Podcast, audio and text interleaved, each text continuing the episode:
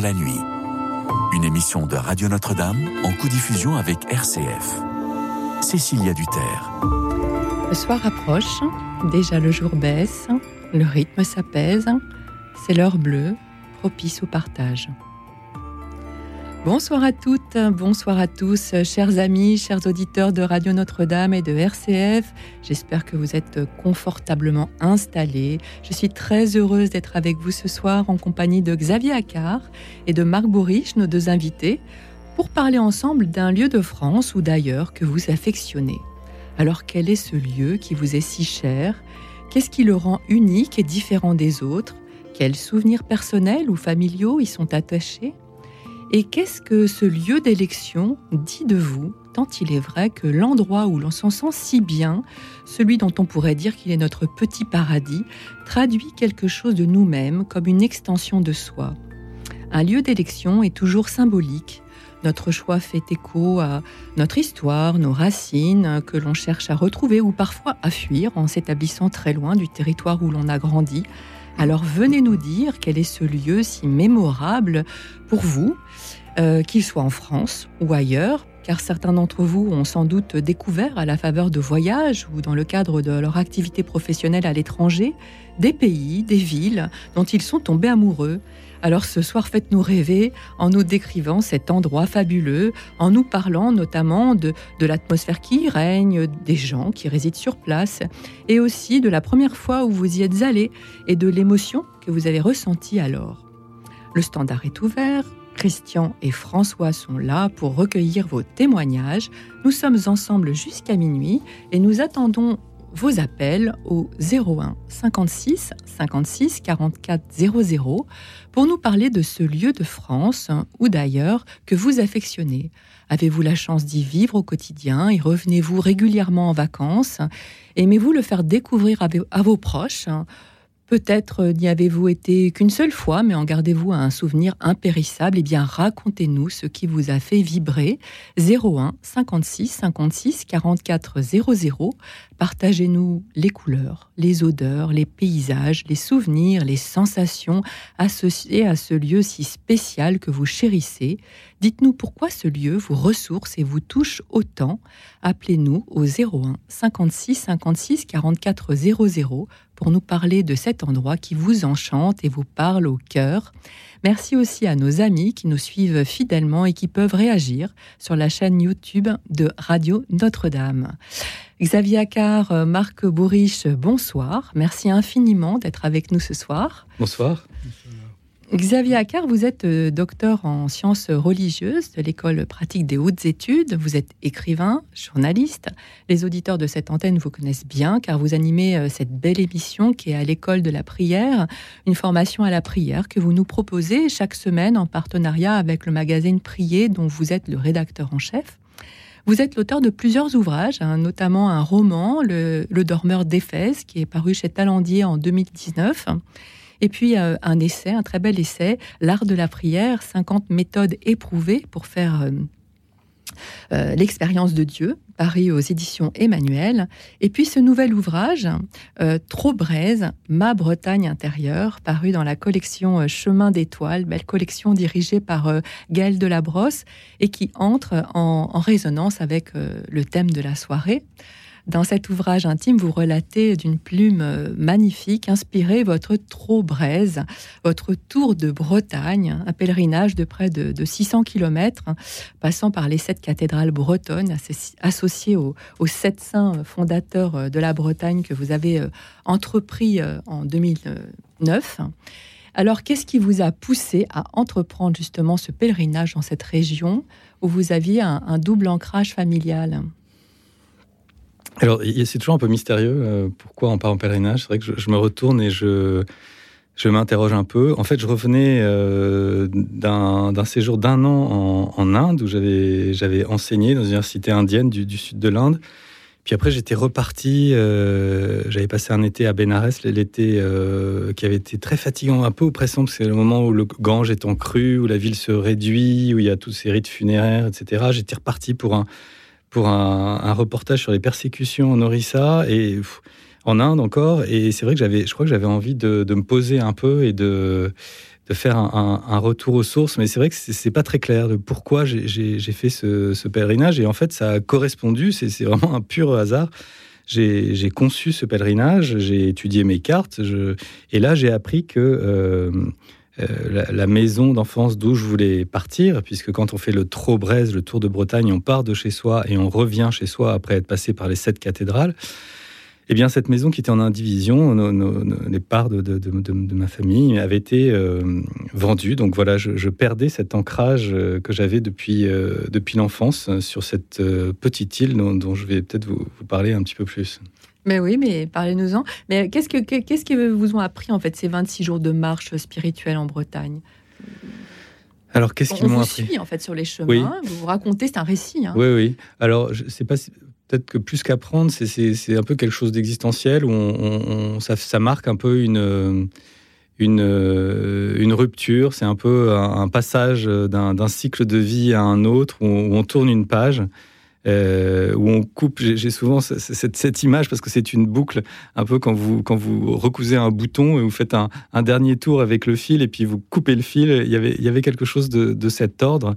Euh, de, de, récapituler. Euh, c'est un peu aussi, vous savez, a ce motif qu'on retrouve dans la mythologie grecque, qu'on retrouve aussi dans, le christianisme, c'est de la, de la descente aux enfers, euh, où on, voilà, on termine un cycle, on récapitule, on, euh, on, revit un certain nombre de choses pour, pour, pour, passer à un autre niveau ou un autre, un autre cycle, cycle de vie. Donc il y, avait, il y avait quelque chose de cet ordre, plus qu'un apprentissage, c'était un passage. Une, une relecture aussi peut-être de votre histoire. Voilà. un, point de... Une relecture, c'est un adieu à ce, à ce, à ce lieu de l'enfance. Alors en fait, je suis donc parti de, ce, de cette petite île qui est une île, ce qu'on appelle une île d'Estran.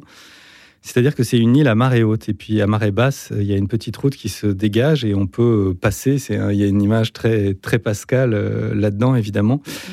Euh, et puis c'est aussi euh, l'île souvent dans les dans les mythologies, c'est vraiment une image aussi de l'Éden, du, du, du, paradis. Donc euh, voilà, c'était euh, partir de cette île et revenir, euh, revenir sur cette île, mais, mais en étant détaché de cette île en quelque sorte pour lui dire adieu et pour, pour passer à un autre cycle de vie, enfin à dire aussi adieu à l'enfance. Il y a des moments où il faut tourner des pages comme ça, il y a des lieux.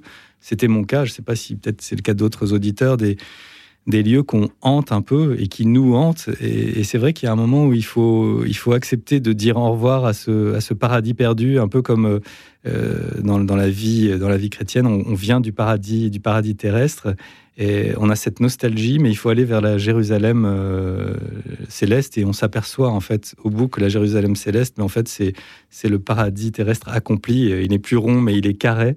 Mais il y a le même arbre qui traverse la Jérusalem céleste et le et le paradis terrestre.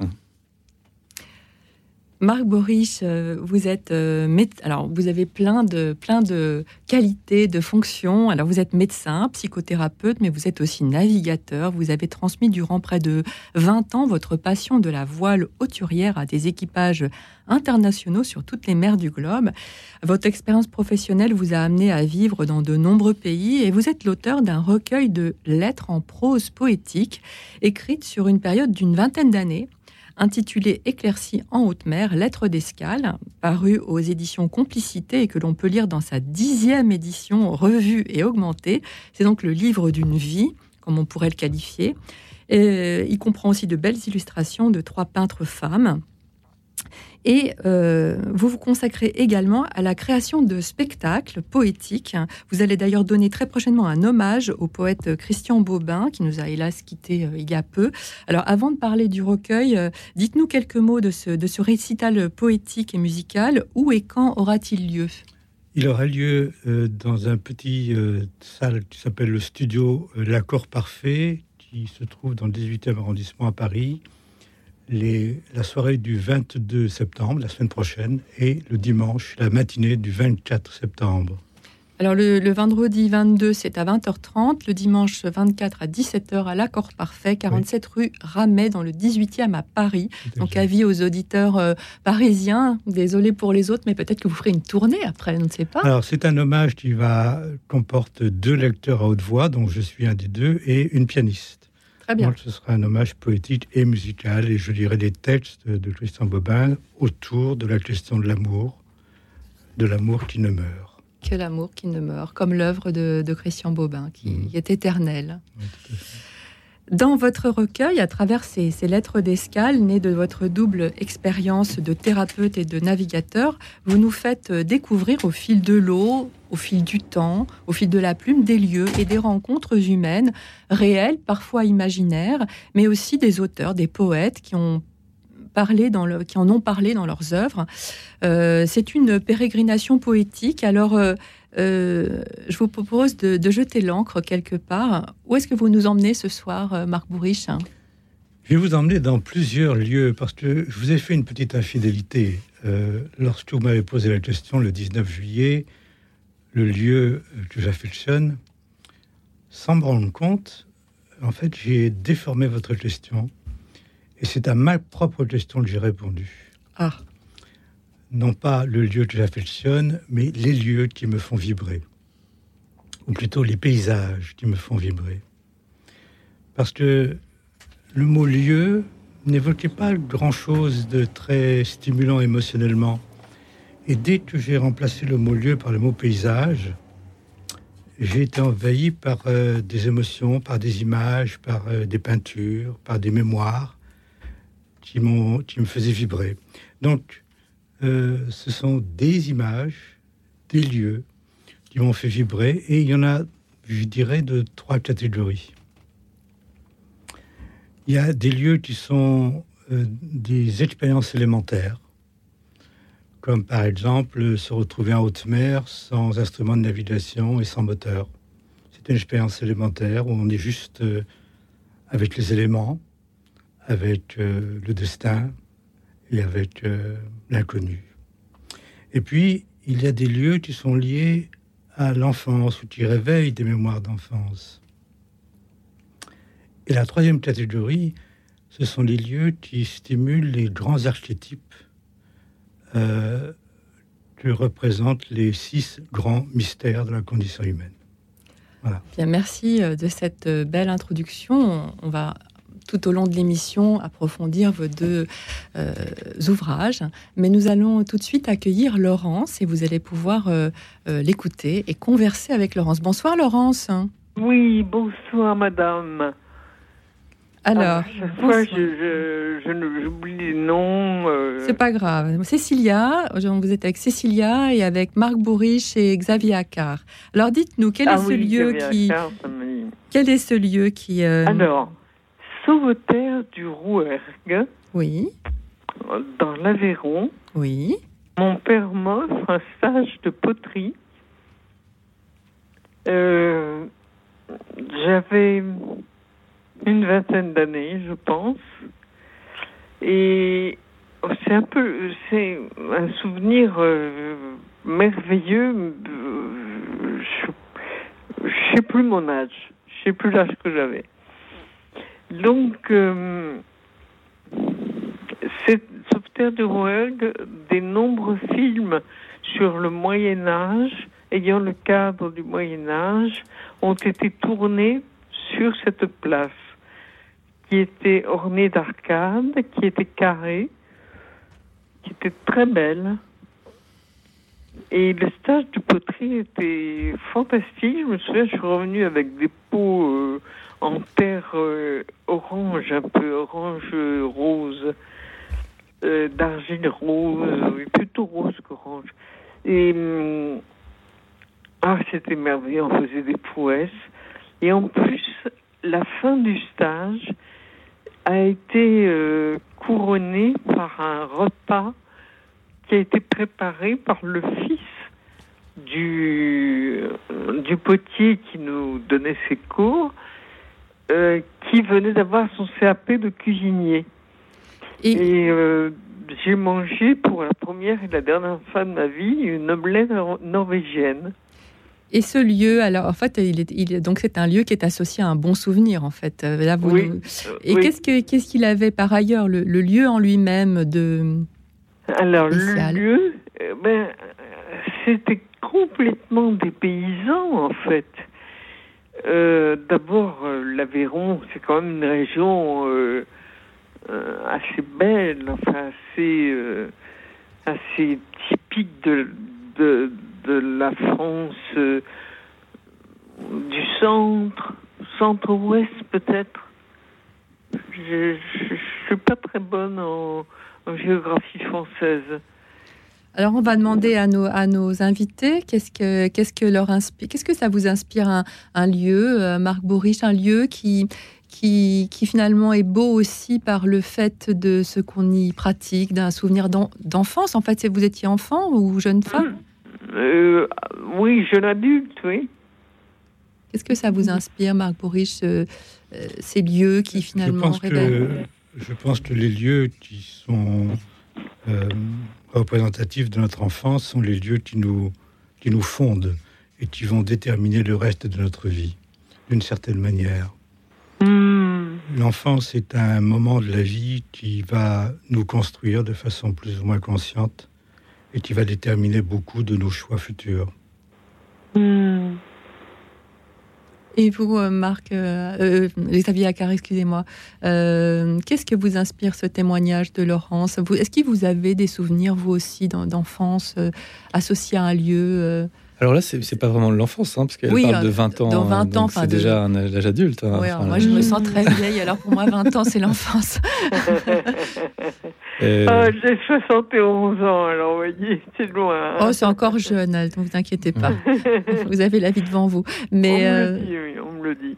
Est-ce que vous, est-ce que vous avez, euh, vous, euh, Xavier Accard, un souvenir comme ça de d'enfance ou de jeunesse euh, associé Alors en dehors de la Bretagne, hein, on, sent bien que c'est la Bretagne qui était très. Ah bah bien sûr, oui, oui, non, non, il y a évidemment il y a des, des un certain nombre d'impressions, de, lieux. Je sais pas, ce qui me vient, c'est par exemple des des longues parties de badminton l'été euh, dans l'arrière-pays niçois, euh, à une époque où il y avait encore beaucoup de lucioles et beaucoup de cigales, euh, ces soirées qui, n'en finissaient pas, ou, à La Rochelle aussi, dans une maison de famille qui appartenait à mon arrière-grand-père et, voilà, qui était pleine de, vieilles choses, de, de chapeaux, de formes dans une malle au grenier, de euh, avec des, des, des, des tableaux euh, représentant des ancêtres et des, et des vieilles tantes célibataires qui prenaient soin de nous, qui nous faisaient des frites à, à minuit quand on allait les réveiller. Euh, voilà.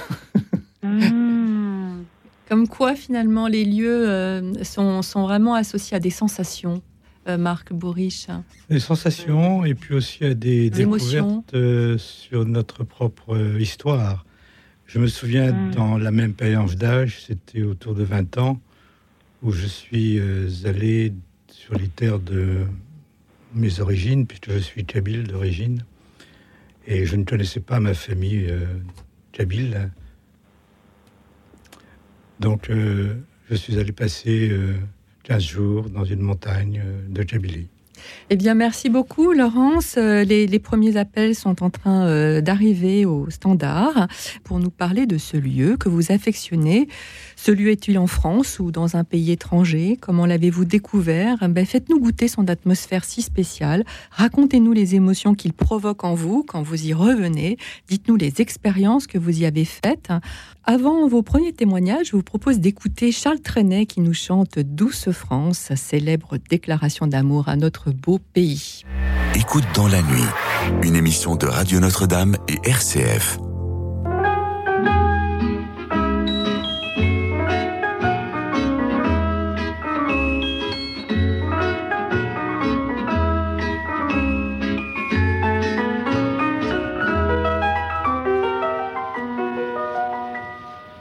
Il revient à ma mémoire des souvenirs familiers je revois ma blouse noire lorsque j'étais écolier. Sur le chemin de l'école, je chantais à pleine voix des romances sans paroles, vieilles chansons d'autrefois. Douce France, cher pays de mon enfance, bercé de tendre insouciance, je t'ai gardé dans mon cœur. Mon village, au clocher, aux maisons sages, où les enfants de mon âge partager mon bonheur. Oui, je t'aime et je te donne ce poème. Oui, je t'aime dans la joie ou la douleur. Douce France, cher pays de mon enfance, bercé de tendre insouciance, je t'ai gardé dans mon cœur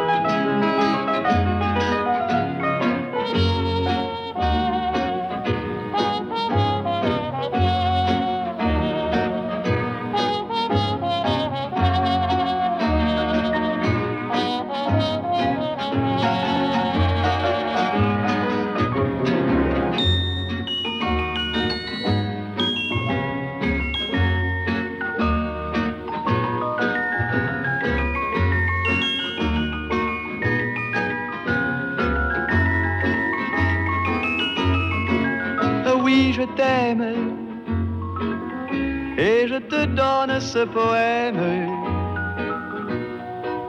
Oui, je t'aime. Dans la joie ou la douleur. Douce France,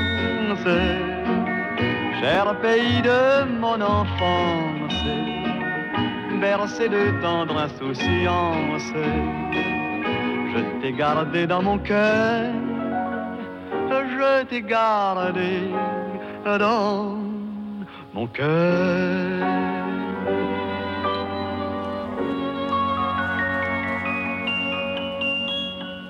Nous avons écouté Douce France de Charles Trenet. Merci à tous les auditeurs qui nous appellent au 01 56 56 44 00 pour nous parler de ce lieu qu'ils affectionnent et nous faire partager le bonheur qu'ils ont à y résider, à y venir en vacances. Dites-nous pourquoi vous êtes si attaché à cet endroit, euh, ce qu'il dit de vous, de votre histoire, de vos valeurs. Venez nous en parler au 01 56 56 44 00. Nous sommes en compagnie ce soir de Xavier Accard, rédacteur en chef du magazine Prier, historien, écrivain, auteur de Trop braise, ma Bretagne intérieure, paru chez Salvatore, et euh, de Marc Bourriche, écrivain, poète, voyageur, auteur du recueil Éclairci en haute mer, Lettres d'escale, paru dans sa dixième édition augmentée aux éditions Complicité. Et tout de suite, nous sommes avec Laurent. Bonsoir Laurent. Oui, bonsoir Cécilia. Bonsoir, à vos invités ainsi qu'aux auditeurs d'RCS. Alors, dites-nous, quel est ce lieu euh, qui, vous, qui est cher à votre cœur? Alors en fait, le lieu qui est euh, très cher à mon cœur, c'est euh, en règle générale d'être au bord de l'océan. Et pourquoi? Parce que j'ai été donc à Bercle-Plage, à l'Institut des Cœurs Vaillants, suite à un, handicap d'enfance. Donc Bercle-Plage est spécialisé pour les établissements euh, où, on soigne les personnes handicapées. Et donc moi j'y suis allé de 6 ans à 9 ans et demi. Euh, J'étais d'ailleurs attaché dans, mon lit. Et on, emmenait mon lit au bord de la, plage pour, euh, comme j'ai pas pu avoir d'intervention chirurgicale, pour permettre euh, au cartilage de se constituer. Donc il fallait de l'iode et on me mettait souvent comme ça au bord de l'eau. Et finalement, cette mer pour moi, euh, avec le temps, j'ai pris conscience que c'était très reposant, très calmant, un peu comme des, bras maternels, euh, parce que le flux et le reflux de la mer, et ensuite avec le temps, euh, avec autant de persévérance, d'ailleurs, l'Institut des cœurs vaillants, il faut quand même avoir le cœur très vaillant pour et, faire face à une épreuve comme ça de trois ans et demi sans bouger. Euh, donc, ben, heureusement, grâce à Dieu, j'ai pu remarcher et aujourd'hui, je, marche. Donc, voilà, je voulais euh, témoigner de cet endroit euh, parce que j'ai rencontré en plus sœur Mathilde, qui pour moi était comme une grand-mère. Et j'ai d'autres souvenirs aussi de, de Madame Rodier, de Madame Lenoir, d'Alain. D'ailleurs, si jamais ils écoutent cette, cette émission, je serais heureux de pouvoir avoir contact avec euh, les trois dernières personnes, puisque Sœur Mathilde, malheureusement, maintenant est décédée. Je l'ai accompagnée jusque enfin, les dernières années de sa vie. Et, euh, et en plus, comme j'ai eu un livre qui m'avait été offert sur la vie de Sainte Thérèse, et que j'entendais des chansons à la radio, notamment euh, de Mireille Mathieu, et ben tout ça, c'était des éléments de la Providence qui m'ont permis de tenir pendant cette épreuve et, et surtout d'atteindre mon but de pouvoir un jour euh, rentrer chez moi, quoi. Bien sûr, on vous comprend. La mère, hein, la mère euh, MER, la mère. Vous avez parlé des bras, la mère MERE. -E. Euh, Xavier Accard, qu'est-ce que ça vous, qu'est-ce que ça vous inspire ce, ce, ce beau témoignage hein, de, ah bah le, de, de Laurent L'île, ma chère île Calotte, d'où je suis parti et où je suis revenu en faisant Strobraise et et entourée, comme, disait Gérard Le Gaulle, c'est une île entourée d'eau. Elle est baignée par l'eau qui va, qui vient, qui la découvre, qui la recouvre. Évidemment, je ne peux être que sensible à ce mouvement de, la mer, qui est aussi le mouvement en fait qui nous relie à nos rythmes vitaux, le mouvement du cœur, de diastole et systole, le mouvement de l'expire et de l'inspire. Tout ça, c'est vrai que ça nous ramène à des choses très profondes, ça nous berce. C'est aussi tout le mythe des, des sept dormants d'Éphèse auxquels j'avais euh, j'avais consacré ce, ce roman. Voilà, c'est le bercement, le bercement de la mer qui nous fait euh, accéder peut-être à, à d'autres mondes ou à d'autres états de conscience. Marc Bourriche, la mer, ça vous parle évidemment euh, En particulier l'estran, parce que c'est de mmh. l'estran dont notre euh, auditeur nous parle. Mmh. Et l'estran, oui, ça me parle bien sûr, puisque c'est à la fois euh, la terre et c'est la mer. Cette, cette, zone lisière entre le visible et l'invisible, entre le connu et l'insondable. Et c'est une expression, je trouve, assez juste de notre condition humaine car en permanence, nous vivons entre ce que nous voyons, ce que nous connaissons, ce que nous savons, et l'invisible, l'insondable, l'inconnaissable. Donc l'estran, pour moi, symboliquement, ça représente effectivement une, un des paysages, un de mes paysages favoris que j'ai fréquenté pendant 40 ans, puisque j'ai beaucoup navigué, euh, et donc j'ai fait connaissance avec beaucoup d'estrans dans le monde. Et est-ce qu'il y a des lieux qui, qui consolent, des lieux qui ressourcent, des lieux qui, qui nous aident à surmonter justement ce, ces épreuves de la vie que tout le monde traverse. Hein? Là, c'était particulièrement dur, mais... Pour, pour, moi, les lieux qui, qui ressourcent, ce sont les lieux qui euh, stimulent l'âme. Alors, euh, j'ai des exemples, bien sûr, c'est euh, les six mystères qui nous entoure, le mystère de l'amour, le mystère de la mort, le mystère de la fécondité, ce sont des lieux qui nous ressourcent. Et l'estran est un lieu particulièrement fécond. Donc en cela, il nous ressource. Oui, tout à fait. Bien, merci beaucoup Laurent de ce, de ce témoignage euh, émouvant et, et, qui est, et plein, et plein d'espérance aussi à la fois. Euh, voilà. je voudrais quand même rajouter aussi une chose par rapport à, à ce qui a été dit juste avant, c'est que ce qui est aussi euh, magnifique quand on... Enfin, maintenant, j'ai la chance d'avoir une maison à Perros-Guirec, donc euh, vraiment au bord de, de, mer. Et ce que je trouve aussi fantastique quand on, quand on vit comme ça euh, au bord de l'eau, en tout cas de l'océan, c'est que les paysages, les couleurs, les ciels, euh, les luminosités changent presque constamment au cours d'une journée. Et en fin de compte, on ne se lâche jamais de, de voir la beauté de, de notre planète et de, de, tous ces changements simplement au niveau du ciel, la couleur de la mer ou, ou des paysages autour de nous. Eh bien, voilà. C'est très propre à, à, la Bretagne Nord, là, dont, dont, parce que Perros-Guirec n'est pas loin de, de, de l'île Calotte, et c'est vrai que ça, ça, bouge sans cesse, il y a des couchers de soleil qui sont chaque soir différents et complètement éblouissants. Euh, c'est oui. Eh bien, merci beaucoup pour cette, euh, invitation, pour cette invitation à la contemplation. Euh, et nous allons prendre l'appel de François. Bonsoir François. Oui, bonsoir. Bonsoir, bonsoir à tous. Euh, bonsoir à tous. Je voudrais d'abord dire mon émotion au précédent euh, Laurent, parce que euh, j'ai été aussi cœur vaillant. Donc, euh, je le salue en tant que cœur vaillant. et puis, il porte un beau prénom. Figurez-vous que j'écris actuellement un roman qui s'appellera roman, qui s'appellera Laurent. voilà. Donc, salut à lui. Alors, je voudrais vous parler d'un lieu secret, souterrain. Vous voyez, je on quitte la mer et euh, euh, qui est lié à toute une histoire professionnelle, mais qui débouche pour moi, qui a débouché pour moi sur une double leçon spirituelle. Euh, qui m'a un peu coûté cher d'ailleurs, enfin bon, c'est la, loi. Euh, et donc,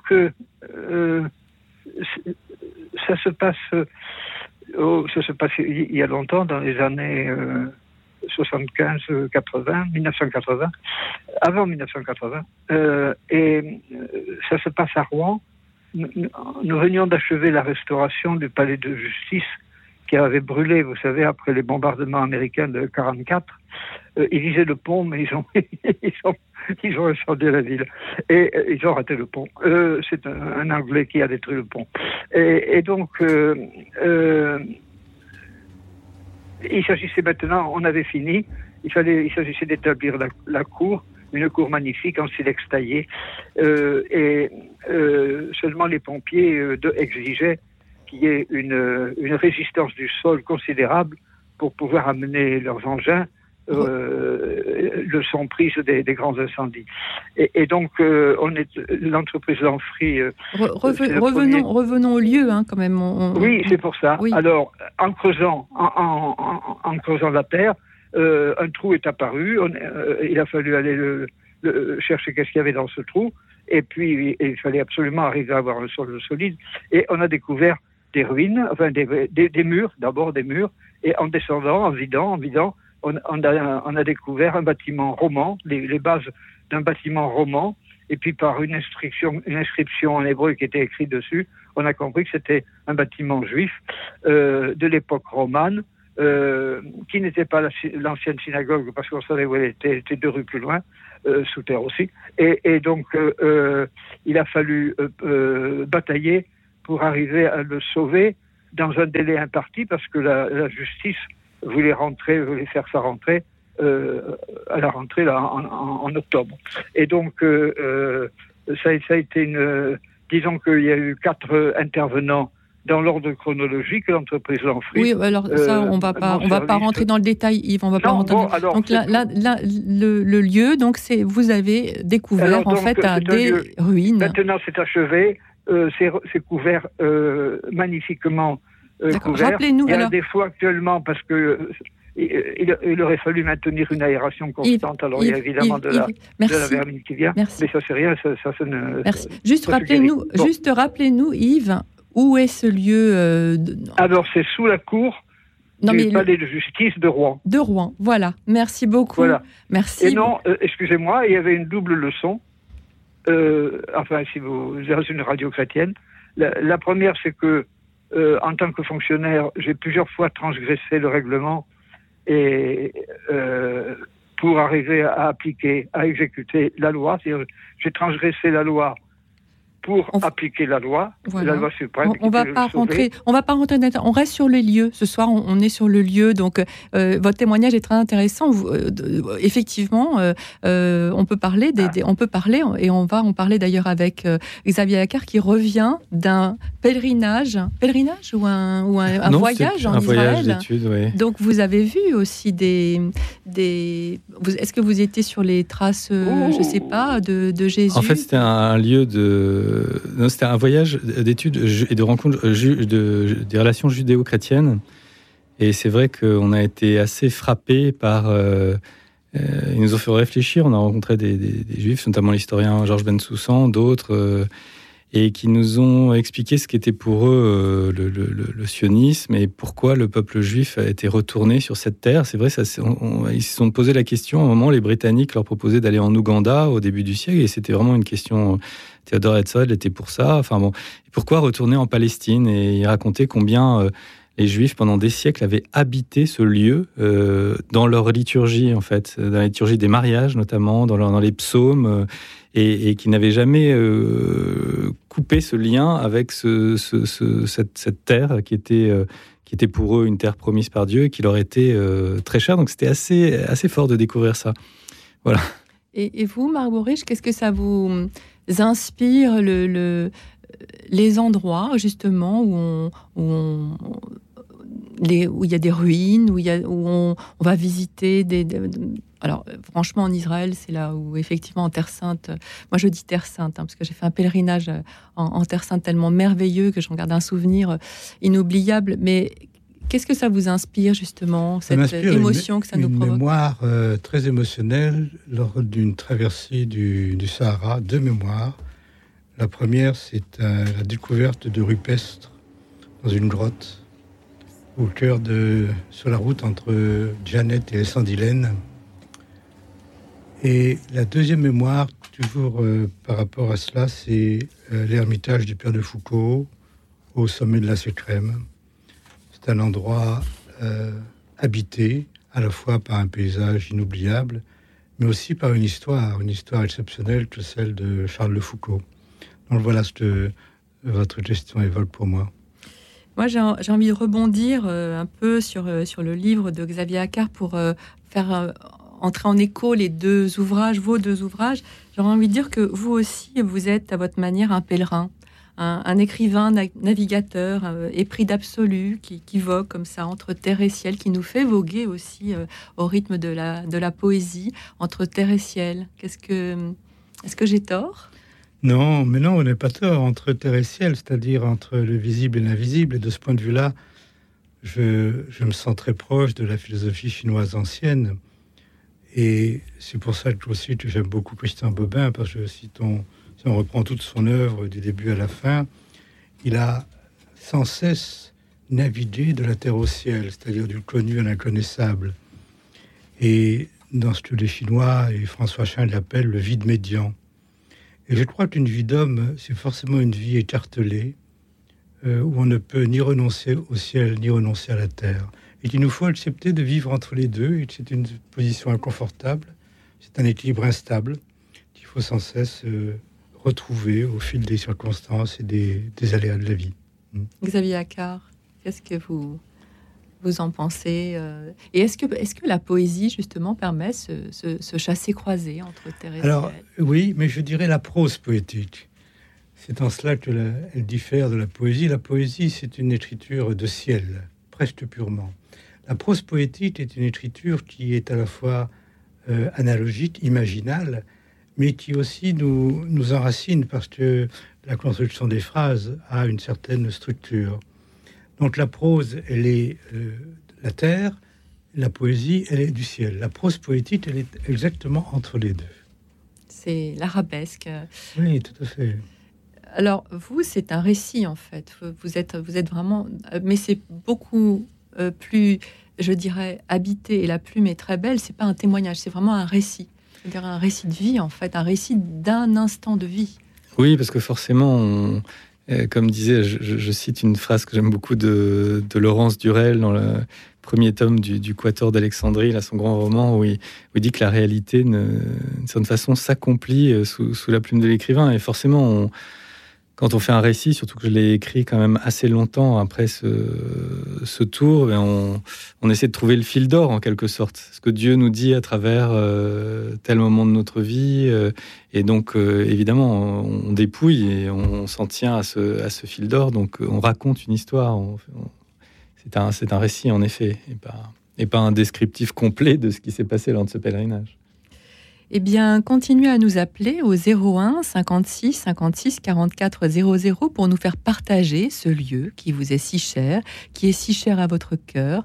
Nous dire, tels les poètes que vous êtes, avec vos mots, les paysages, les couleurs, les odeurs, les émotions qu'ils suscitent en vous.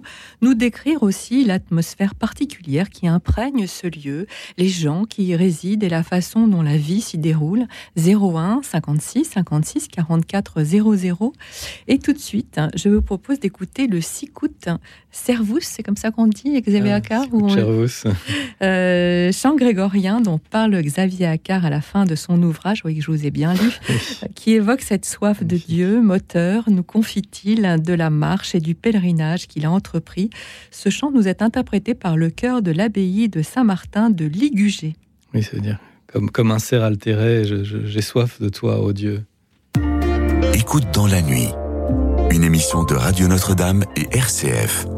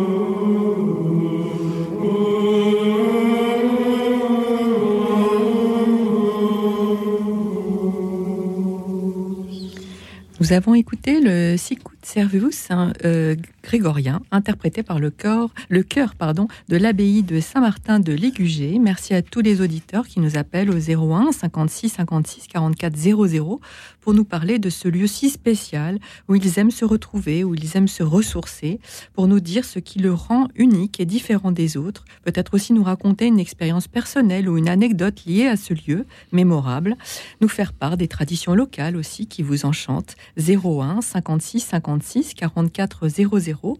Nous attendons vos appels et tout de suite, nous sommes en ligne avec Jean-Michel. Bonsoir Jean-Michel.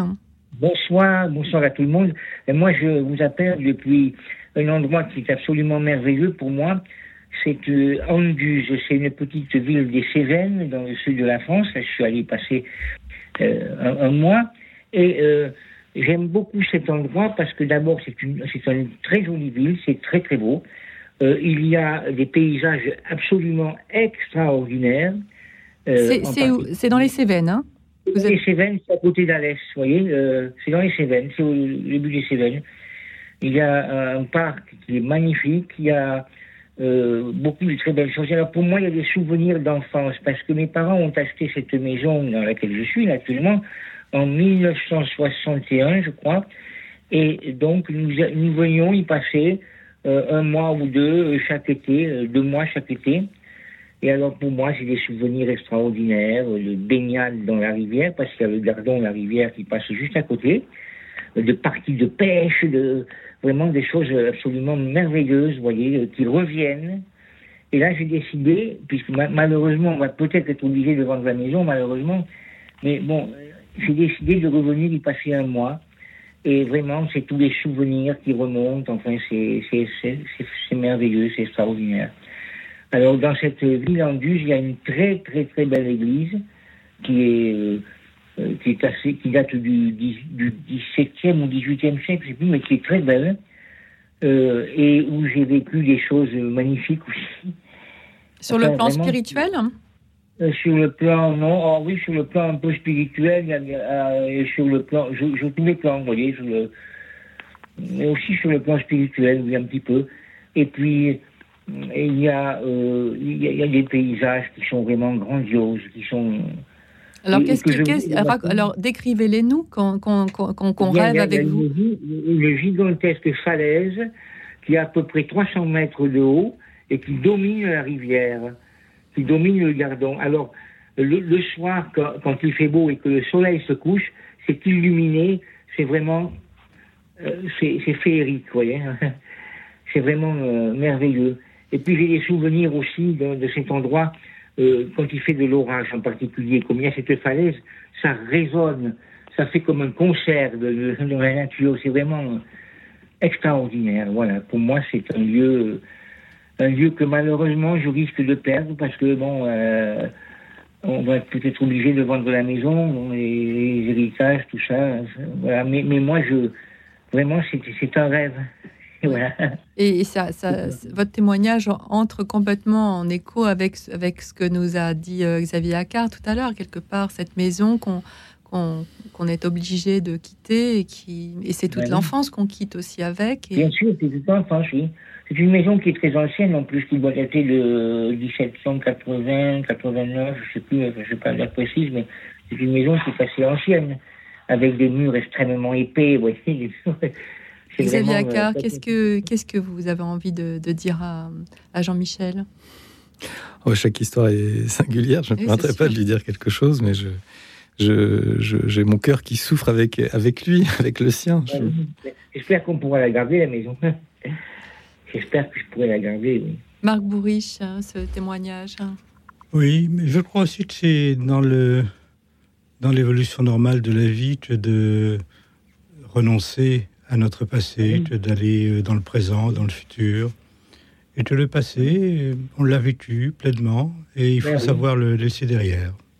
Puis quand on a 74 ans bientôt, ben, il faut savoir laisser le passé derrière. Hein. Oui, pour s'ouvrir à quelque chose de plus grand. Oui, quelque chose qui va arriver, qui grand. voilà. Très bien, ben, merci beaucoup Michel, euh, merci de votre témoignage.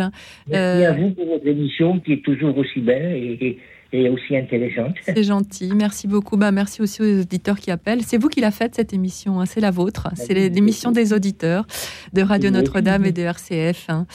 Euh, bonsoir Jean-Michel. bonsoir à bientôt. bonsoir Cathy. Bonsoir Cécilia, bonsoir vos invités ainsi qu'aux personnes qui nous écoutent.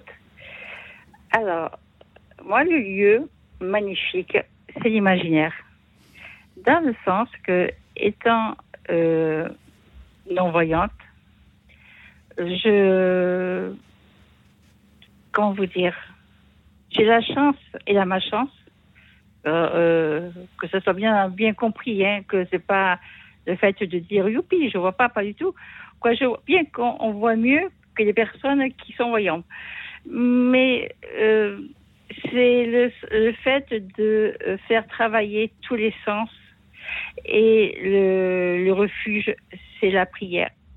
Et je profite, puisque vous avez vos invités, euh, continuez à nous, à nous inviter dans vos livres. Euh, de bien quoi c'est une invitation euh, en voyage gratuitement avec vous parce que c'est c'est magnifique et, chaque mot, chaque euh, ben pour nous ça a double sens. Et c'est voilà voilà pourquoi je voulais euh, intervenir l'imaginaire et faire travailler tous les sens et la prière. Pas que... que des mots, rentrer dans le mot et bien comprendre le sens de chaque mot et bien les vivre. Peut-être que vous voyez même mieux que nous finalement de parler par le par l'œil du cœur dont parlait tout à l'heure euh, Marc Bourriche, dont, il parle dans ses lettres.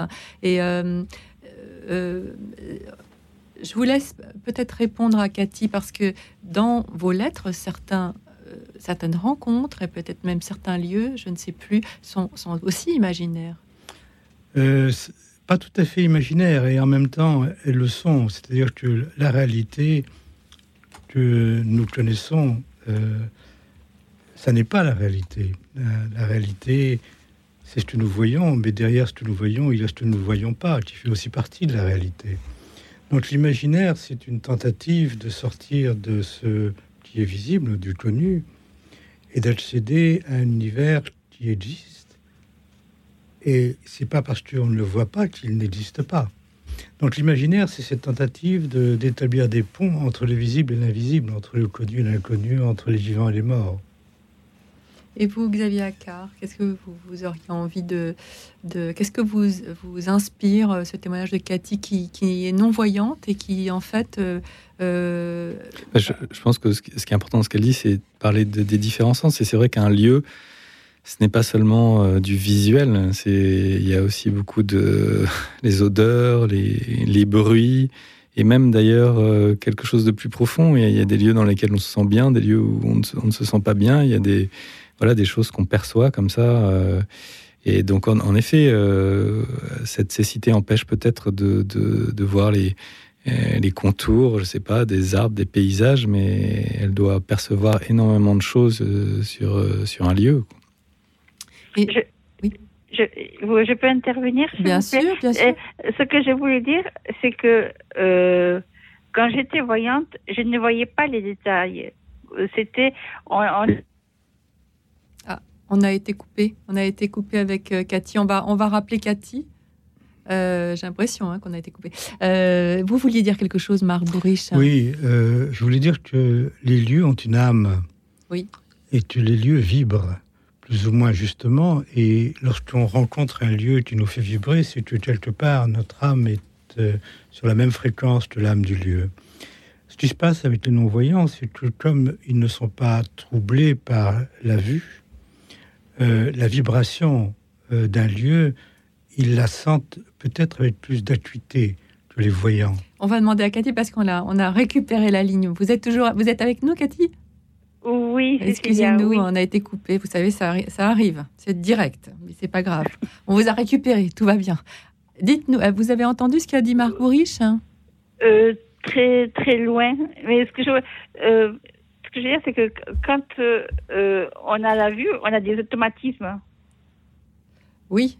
Et, et c'est le fait de ne plus voir tous les quand on par exemple quand on me lit un livre euh, les petits détails que bon des fois on n'aurait pas retenu ben oui c'est vrai que c'est oui c'est important mais après j'ai pas écouté ce qu'a dit votre invité euh, que c'était des vibrations du cœur, qu'il y avait des, des, des, lieux. je, disais que les lieux ont une âme et que lorsque euh, on ne voit pas avec les yeux, on voit avec euh, nos sens qui perçoivent la vibration du lieu et l'âme du lieu.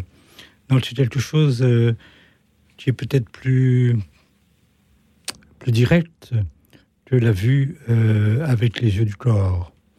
On, voit peut-être avec le troisième œil, je ne sais pas.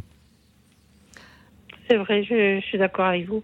En tout cas, j'ai une question. Et vous, Cécilia, c'est quoi le lieu, le lieu qui vous a touché? Alors, est-ce que j'ai le droit de le dire? Est-ce que moi, je ne suis pas une invitée? Mais euh, moi, je disais à, Xavier Accard, qui est très fixé sur la Bretagne, ce que je comprends, c'est un très très beau paysage, la Bretagne. Mais moi, mon, paysage, enfin le, mon lieu de cœur, c'est la Camargue. Donc c'est le sud, vraiment l'extrême sud de, la France. Et euh, j'aime la Camargue pour son côté désolé, pour son côté euh, un peu nostalgique et très poétique.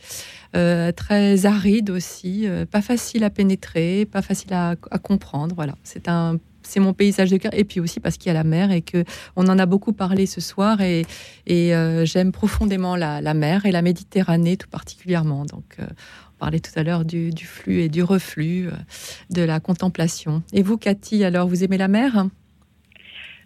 Moi je suis comme une enfant.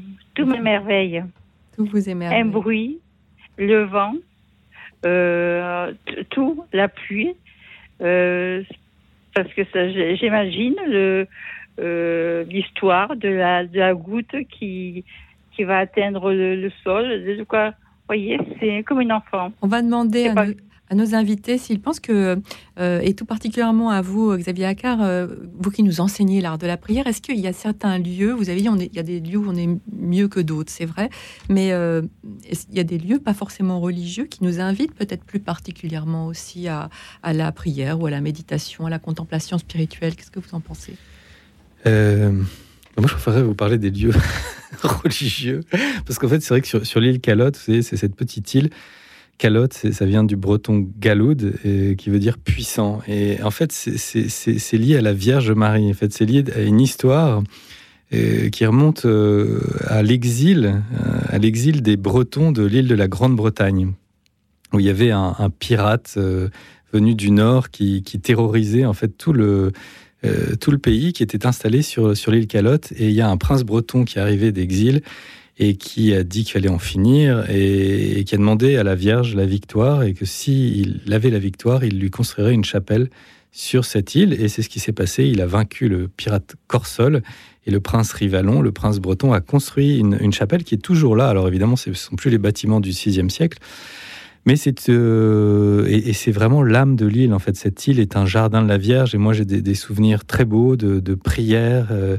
c'est une Vierge puissante avec l'enfant euh, roi dans un bras et dans l'autre, il y a une, elle a une sorte de, colonne de feu, en fait. Et, je me souviens avoir prié là, et notamment un jour où un, oiseau est venu se poser sur mon, sur mon épaule alors que je priais devant cette Vierge puissante. Eh bien, merci beaucoup de ce, de ce témoignage, Cathy.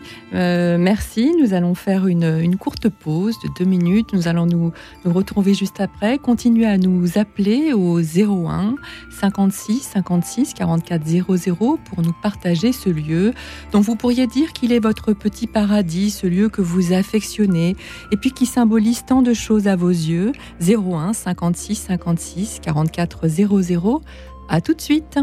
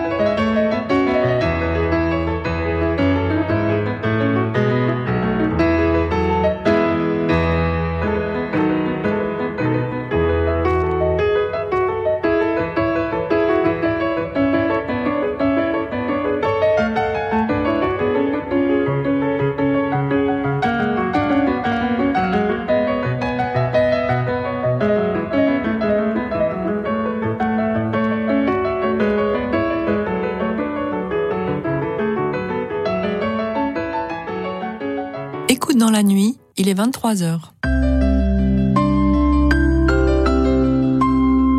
Radio Notre-Dame. Nous sommes toujours en compagnie de Xavier Accard, rédacteur en chef du magazine Prier, historien, écrivain, auteur de Trop Braise, ma Bretagne intérieure, paru chez Salvatore, et de Marc Bourriche, écrivain, poète, navigateur et voyageur, auteur du recueil Éclairci en haute mer, Lettres d'escale, paru dans sa dixième édition augmentée aux éditions complicité. Et ce soir, nous partageons et nous échangeons ensemble autour de ce lieu que vous affectionnez tout particulièrement. Vous pouvez continuer à nous appeler et nous offrir vos témoignages au 01 56 56 44 00. Et tout de suite, nous accueillons Sonia. Bonsoir Sonia. Bonsoir Cécile, bonsoir Xavier, bonsoir Marc bonsoir. et à tous les auditeurs. Bonsoir. Alors, dites-nous, quel est ce lieu que vous affectionnez? Le désert le désert. Dites-nous pourquoi. Alors ma première expérience, c'était le désert blanc d'Égypte, hein. mais euh, d'autres déserts ont suivi.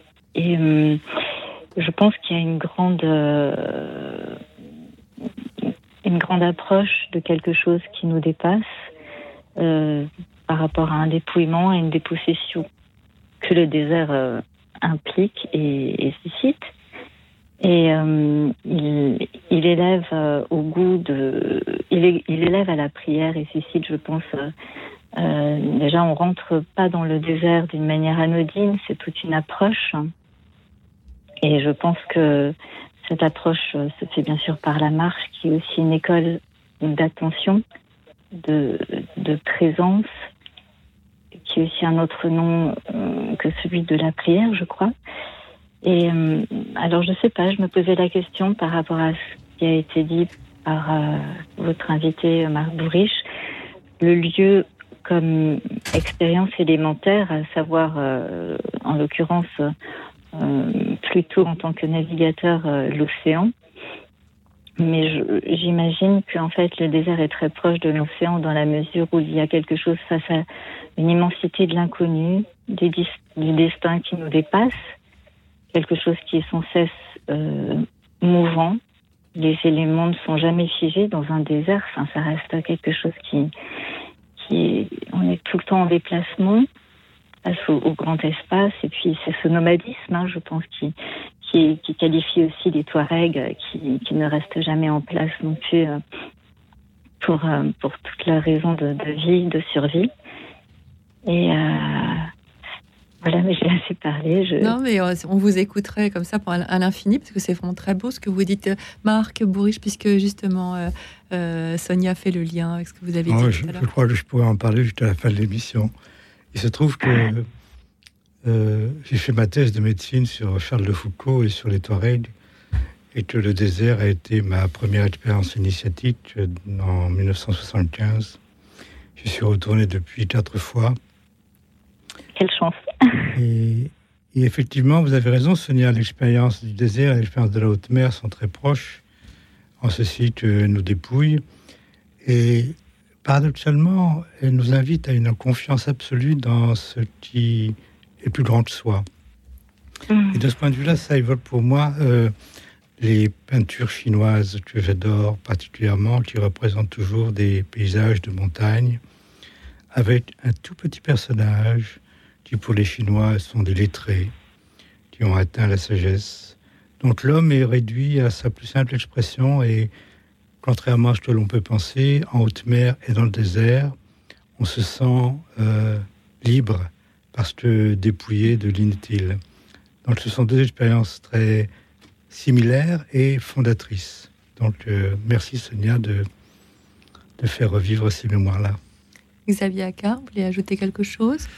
Euh, moi, j'avoue que j'ai très peu l'expérience du désert. J'ai juste une fois où j'allais à un colloque à Adrar, dans le sud algérien, et on nous avait déposé dans un aéroport, je ne sais plus où. On avait dû traverser le désert en, jeep, mais c'est vrai que cette seule approche. J'ai senti combien c'était puissant et fort. Euh, voilà, j'ai vraiment, j'en ai gardé une impression très forte. Euh, il faudra qu'un jour je me risque dans cet univers. Et Sonia, je me permets de vous poser la question. Vous êtes allée combien de fois euh, dans le désert? Enfin, vous avez marché, on pourrait dire presque pèleriné. Combien Plusieurs fois? Oui. Alors donc euh, dans ce premier désert, première expérience du désert blanc, donc euh, à la fois la marche et à d'autres chameaux. Ensuite, il y a eu cette grande expérience avec, si j'ai un, paysage qui m'a fait vibrer pour, ce serait le lever du soleil sur le mont Sinaï, mais vraiment euh, avant, le, avant que le soleil ne, jette ses premiers feux sur le monde, qui était à la fois une expérience spirituelle et, très et corporelle aussi, puisqu'il y a eu cette ascension. Et puis euh, le désert de, de, Judée en Terre Sainte aussi, notamment. Et, oui, mais... et c'est dans, le cadre d'un pèlerinage spirituel ou pour euh, une marche, on va dire, spirituelle au sens très large ou, Alors, le désert blanc, c'était vraiment un, une rencontre avec euh, d'autres euh, pèlerins, enfin, dans un contexte plutôt euh, de, de, de, de, découverte du désert. Ensuite, le mont Sinaï et le désert de Judée, c'était dans le cadre d'un pèlerinage, puisque j'ai eu la chance de pouvoir pèleriner de Strasbourg à Jérusalem à vélo. Donc ça a été Strasbourg à Jérusalem à vélo. Bah, racontez-nous quand même un petit peu ça parce que c'est pas banal. c'est pas jusqu'à la fin de l'émission, c'est jusqu'à la fin de la nuit. non, mais juste euh, dans quel cadre, en fait, tout simplement? On se pose la euh, question?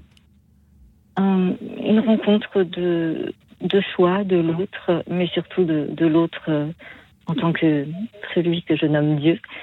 Et, et si, si, je peux me permettre, bah, j'ai juste envie de, peut-être pour ne pas prendre l'audition plus longtemps, mais de citer cette magnifique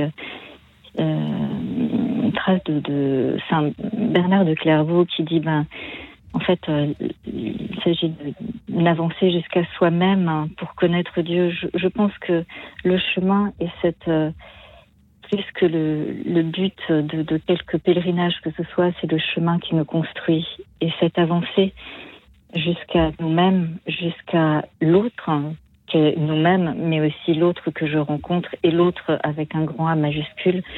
C'est notre chemin de, de, toute vie, c'est notre rencontre de, de, de tout instant, c'est ce, ce nomadisme intérieur, extérieur, poussé mmh. par le vent, par le vent euh, qui s'engouffre dans la voile quand on est sur l'océan ou qui vient sculpter euh, les, les différentes roches dans, dans le désert, euh, quel qu'il soit. Écoutez, vous nous faites euh, non seulement rêver, mais euh, moi, je, vous invite à écrire parce que vous, vous en parlez très bien et vous nous faites. Euh, c'est très poétique, votre, votre témoignage est très poétique. Donc, merci, merci de nous offrir tout ça, de nous avoir. moi, je ne connais pas le désert, mais ça donne envie, effectivement, ce dépouillement, cette, solitude, certainement, et cette, ce silence. Vous avez peut-être pas parlé du silence, mais Marc Bourrich, le, silence du mm. désert, le silence de la mer aussi, ça vous parle? Ah oui, parce que juste. Pardon. Non, mais peu importe euh, l'un ou l'autre.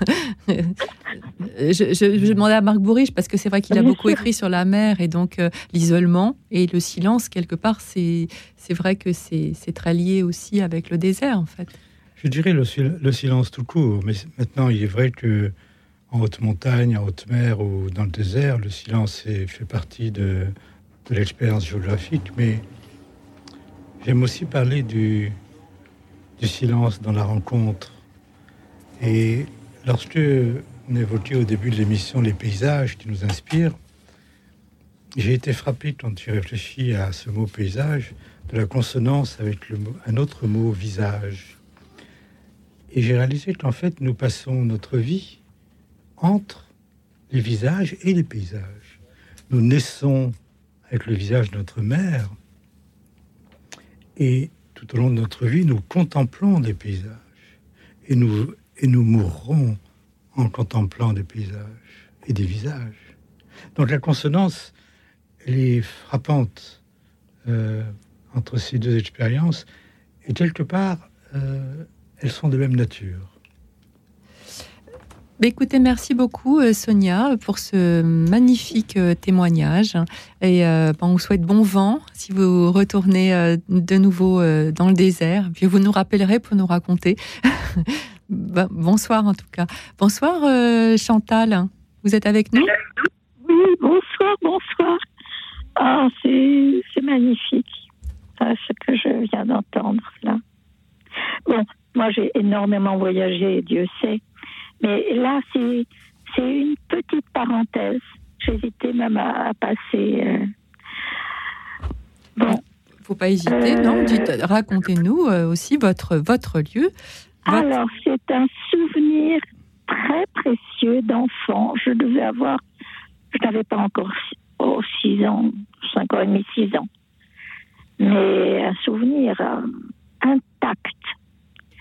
Maman, bon, nous étions dans la famille, euh, nous étions des citadins, absolument. Et maman, très intelligemment, avait loué pour des vacances où elle n'était pas là, euh, pour que ma grand-mère euh, maternelle, c'est les seules vacances que j'ai pu passer avec elle d'ailleurs, ma grand-mère paternelle, accompagnée de ses deux petits-enfants, c'est-à-dire mon petit cousin, qui avait quelques mois de plus que moi, et moi-même, des vacances à Noirmoutier. Ah. Or, nous n'habitions pas la France, normalement on était au Maroc.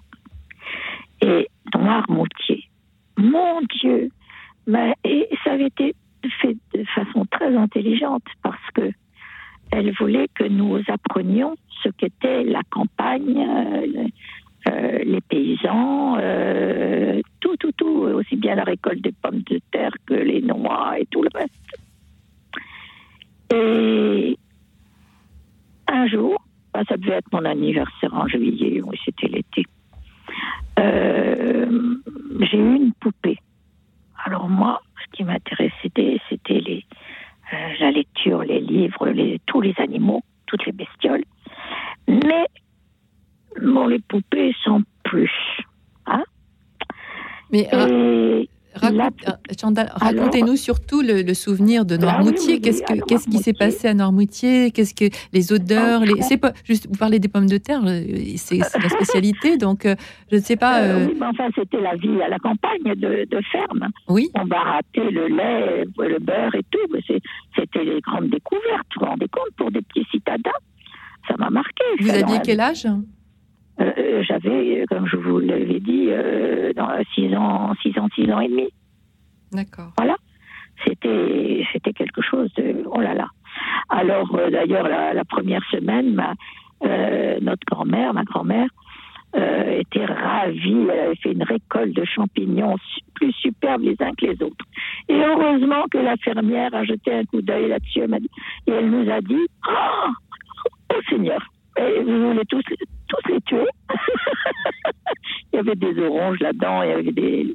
Passons, ça c'était un petit détail. Hein. Mais euh, là, frères et sœurs qui, qui êtes euh, qui là en ce moment, euh, reprenez vos, vos, vos souvenirs d'enfants. Nous sommes en toute petite enfance là. Et je me retrouve avec une poupée. Et ma grand-mère avait fait les choses de telle manière que cette poupée, pour lui rendre un intérêt qu'elle n'avait manifestement pas, j'avais au combien remercié, hein, je savais ce qu'il fallait faire, mais quand même, eh bien, il y a eu le baptême de la poupée. Il y avait un vieux prêtre, je vous en prie, ne soyez pas choqués, un vieux prêtre dont je me souviens, petit, qui boitait un peu, et il avait, ça, ça s'est passé dans une petite chapelle qui jouxtait le presbytère. D'accord. Alors c'est le, souvenir. À euh, répétition la veille. Alors on était très très sérieux parce que euh, les fermiers avaient invité également les, les enfants du, du coin, d'autres fermiers. Non, non, non, non, on ne plaisantait pas, on était très très sérieux. D'ailleurs, euh, le bon père nous a, euh, euh, sortie de la répétition, en fin d'après-midi, n'a pas attendu le lendemain pour nous donner de très belles, saintes images. Ok. Nous sommes des petits, n'est-ce pas? Et en passant, il y avait la porte du presbytère qui était ouverte. Et là, ah, j'étais choquée parce que qu'est-ce que je vois? Il y avait une grande casserole, hein, fait tout. Et émergé de cela, ah, un truc rouge, ça bouillonnait là-dedans, rouge avec des tentacules. Ben, euh, on avait offert à, ce, à ce bon prêtre, on lui avait offert une pieuvre. Et donc, il fallait bien qu'il cuise la pieuvre pour pouvoir la manger. Hein. donc, ce, truc rouge, c'est ça. Ça, ça m'a choqué, oui. Merci, ben merci Chantal. Merci. Autrement, le lendemain, merci, Chantal. il y a eu l'office, il y a eu les chants en latin. Euh, merci Chantal pour ce mieux qu'on pouvait faire. Pour ce témoignage. Je, euh, je vous coupe un petit peu la parole. Une seconde. Euh, à la sortie, alors là, c'était pas les enfants sages. On était tous en joie parce que toutes les mamans, les fermiers qui ne s'entendaient pas forcément, là, ça, ça, ça les avait euh, les mamans étaient plus, plus souriantes et amicales.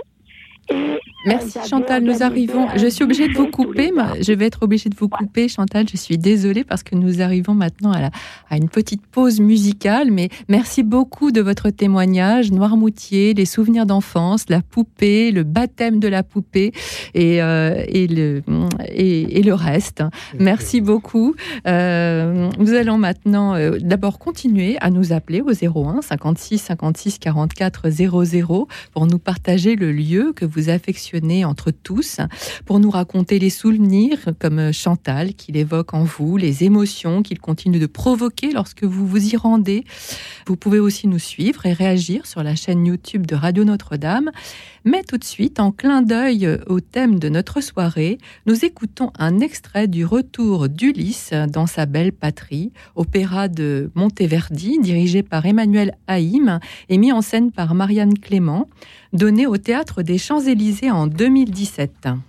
Écoute dans la nuit, une émission de Radio Notre-Dame et RCF.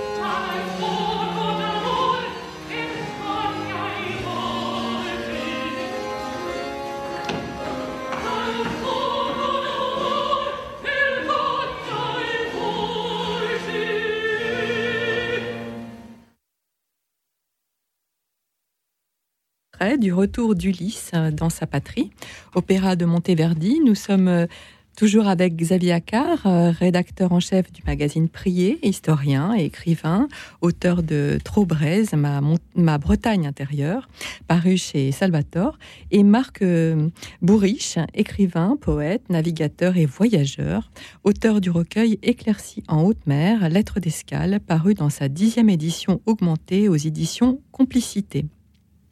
Je voulais vous demander euh, euh, quels sont les lieux et les sites bretons qui vous ont le plus séduit durant euh, ce pèlerinage? Oui, donc en effet, ce pèlerinage, c'est le Trobrez, le Tour de Bretagne, c'est un pèlerinage très ancien qui remonte au Moyen Âge, qui a été fait un peu aussi, je pense, pour unifier la Bretagne euh, et qui passe par un certain nombre de lieux. Alors les lieux principaux, évidemment, comme vous le disiez, ce sont les sept cathédrales fondatrices, qui sont les sièges des sept saints euh, fondateurs de la Bretagne. Mais il y a évidemment beaucoup d'autres lieux marquants. Alors, par exemple, la première étape que j'ai faite, qui, n'est pas forcément dans le, dans le c'est un, lieu, un lieu où l'esprit souffle, que j'aime beaucoup, qui est dans le Trégor, donc région du nord de la Bretagne, verdoyante, et qui est le, le, les Sept Saints, en fait. C'est une, une chapelle qui est construite sur un dolmen, donc sur un site euh, celtique, une chapelle ancienne, où sont vénérés les sept dormants d'Éphèse. Euh, les sept dormants d'Éphèse sont un culte qui, qui, vient d'Éphèse et qui a été apporté par des marchands d'étain au 6e, 7e siècle. Et dans cette chapelle, il y a euh, chaque année lors de l'octave de la Madeleine, c'est-à-dire le dimanche qui suit le 22 juillet, la fête de la Sainte Madeleine, un pardon qui est, qui est très connu parce que euh, l'islamologue Louis Massignon y a greffé une rencontre euh, islamo-chrétienne, mais il y a aussi un pardon traditionnel. Et j'ai eu la chance d'y être lors de mon tour. Parmi les lieux marquants, il y a aussi, euh, je me souviens d'un lieu singulier, c'est un tumulus qui se trouve entre Dol de Bretagne et Dinan. Euh, et qui domine une nationale où les voitures passent comme des bolides. Et sur ce tumulus, il y a des buissons de, ronces avec des, murs euh, qu'on cueille, qu'on cueille, que le pèlerin cueille volontiers. Et il y a un contraste comme ça qui est très fort entre ce lieu millénaire puisque ça date de l'époque des, mégalithes, je sais pas, peut-être 3000 euh, ans avant Jésus-Christ ou 4000 ans avant Jésus-Christ, euh, et, ça contraste avec ces bolides qui foncent vers, euh, vers Rennes. Enfin, il y a vraiment une sorte d'expérience de, euh, très, très paradoxale dans ce lieu. Il y a aussi la ville de Dinan, la ville des ducs de Bretagne, qui est une ville fortifiée. Quand on arrive à ses pieds, avec ses, murailles immenses, on a l'impression de, de, se trouver devant la cité du, du, Gondor pour les, pour les amateurs de Tolkien et du, et du, du Seigneur des Anneaux, une cité, une cité magnifique. Et de, des remparts, on domine une plaine qui, n'en finit pas, qui est assez euh, extraordinaire. Je pourrais parler aussi de, petites chapelles, comme euh, il y a énormément de petites chapelles qui malheureusement aujourd'hui sont souvent euh, fermées en Bretagne. mais près de Vannes, il y a une petite chapelle qui s'appelle la chapelle de Béléan et qui est liée à l'histoire d'un d'un croisé, une très belle histoire d'un croisé qui était parti euh, en, Terre Sainte pour protéger les pèlerins, euh, ou pour non, plutôt c'était avec Saint Louis, je crois, lors de la première, de la première croisade de Saint Louis. il a été fait prisonnier euh, en Terre Sainte. Et il a été enfermé dans un grand coffre. Et il a prié toute la nuit avec son écuyer pour être délivré des, Sarrasins, puisqu'un sort funeste l'attendait. Et le matin, l'écuyer a cru reconnaître le, le chant du coq de Béléan ils ont regardé à travers la malle et en fait, ils, avaient été mystérieusement euh, transportés pendant la nuit, dit la légende, euh, jusqu'à Béléan, là où la chapelle a été, euh, a été construite. Ça renvoie d'ailleurs à d'autres légendes comme celle de, Notre-Dame de Liesse. Je pourrais encore parler de Sainte-Anne d'Auray, évidemment, qui est le grand sanctuaire des, des Bretons, où la, où la Vierge est apparue au XVIIe siècle pour que on reconstruise une chapelle à Sainte-Anne. Euh, non, d'ailleurs, c'est Sainte-Anne qui est apparue elle-même pour qu'on reconstruise une, chapelle là. il y a maintenant un, grand sanctuaire à côté duquel il y a aussi un, monument au comte de Chambord, le dernier prétendant euh, au trône de France des, Bourbons euh, qui étaient français. Et voilà, c'est un lieu qui a été restauré et qui a été classé aux monuments historiques il y a peu de temps. et puis peut-être pour finir avec un dernier lieu, mais je pourrais en, parler beaucoup, il y a évidemment Saint-Michel de Braspar. Saint-Michel de Braspar, c'est un point culminant de la Bretagne dans les monts d'Arrêt un lieu où l'herbe, la lande est, très rase. Donc il y a un côté assez mystérique avec ces couleurs euh, un peu kaki, euh, violette de la, de la lande. Et on domine le Yon Eulez, qui est une, vaste dépression de tourbière qui est couverte à moitié par un lac artificiel qui s'appelle la réserve Saint-Michel, qui sert à refroidir notamment la, centrale nucléaire des Monts d'Arrêt et qui donne sur les montagnes noires. Et c'est vrai que c'est un lieu euh, très, très emblématique, avec là aussi une chapelle qui a été restaurée cet été. Euh, grâce à François Pinault, je crois, qui a. Euh, voilà, voilà quelques lieux marquants, mais je pourrais parler de, beaucoup d'autres lieux bah, euh, très forts en Bretagne. On va demander à Marc Bourri. Vous, connaissez la Bretagne, évidemment. Oui, j'ai beaucoup navigué en Bretagne. Je suis du Cotentin, donc je suis ah. du Mont-Saint-Michel. D'accord. Eh bien, tout de suite, nous accueillons Yves. Bonsoir, Yves. Bonsoir. Un beau prénom breton. Un beau.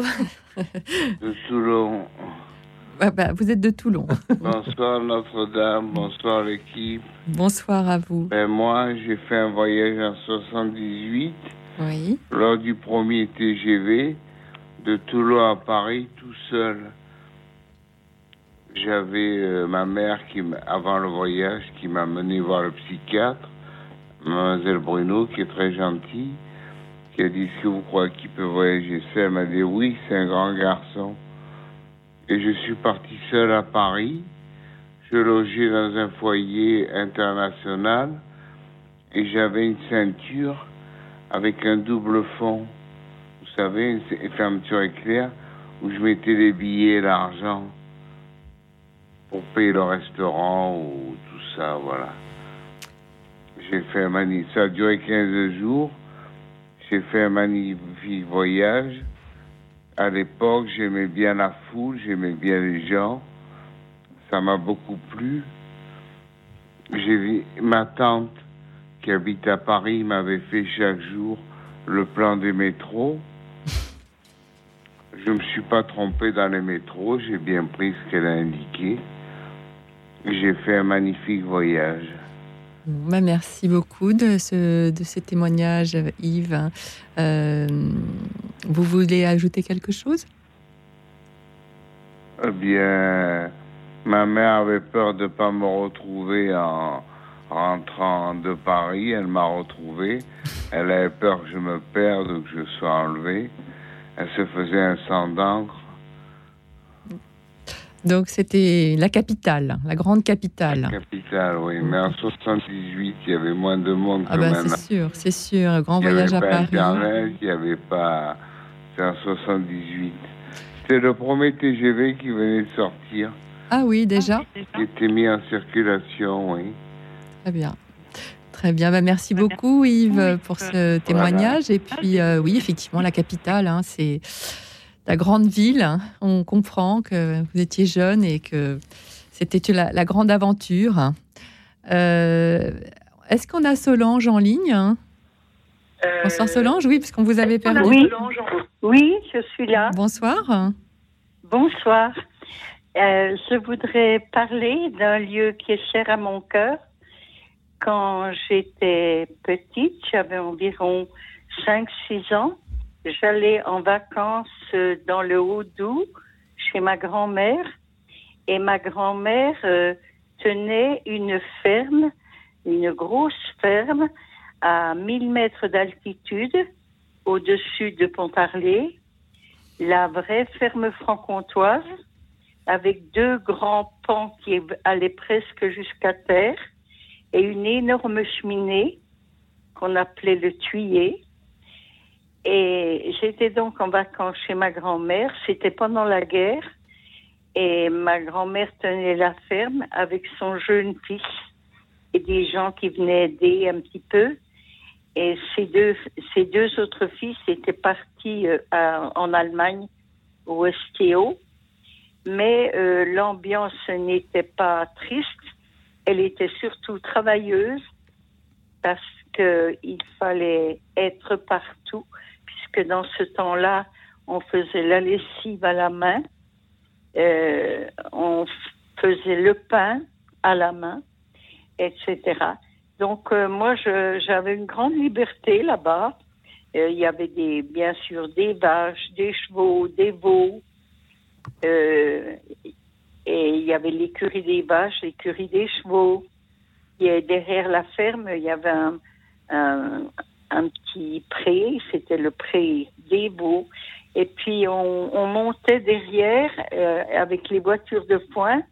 Euh, ça faisait, c'était derrière, il y avait une montée, si vous voulez, pour entrer dans la grange.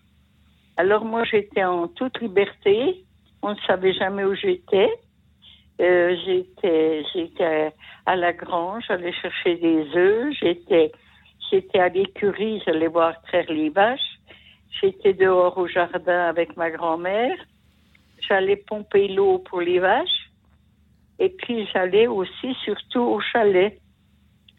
Euh, au chalet, euh, pour aller au chalet, il y avait ce qu'on appelait une grande bouille on mettait le lait. Une bouille qui avait un peu la forme d'une pyramide avec deux boucles et on enfilait deux barres de bois et il y avait un homme qui se mettait devant et un derrière et il transportait le lait au chalet, qui n'était pas loin. Vous avez fait l'expérience, en fait, euh, si on peut euh, dire, d'une forme de, liberté, de, légèreté dans une période très anxiogène, en fait, quand même, qui était la guerre.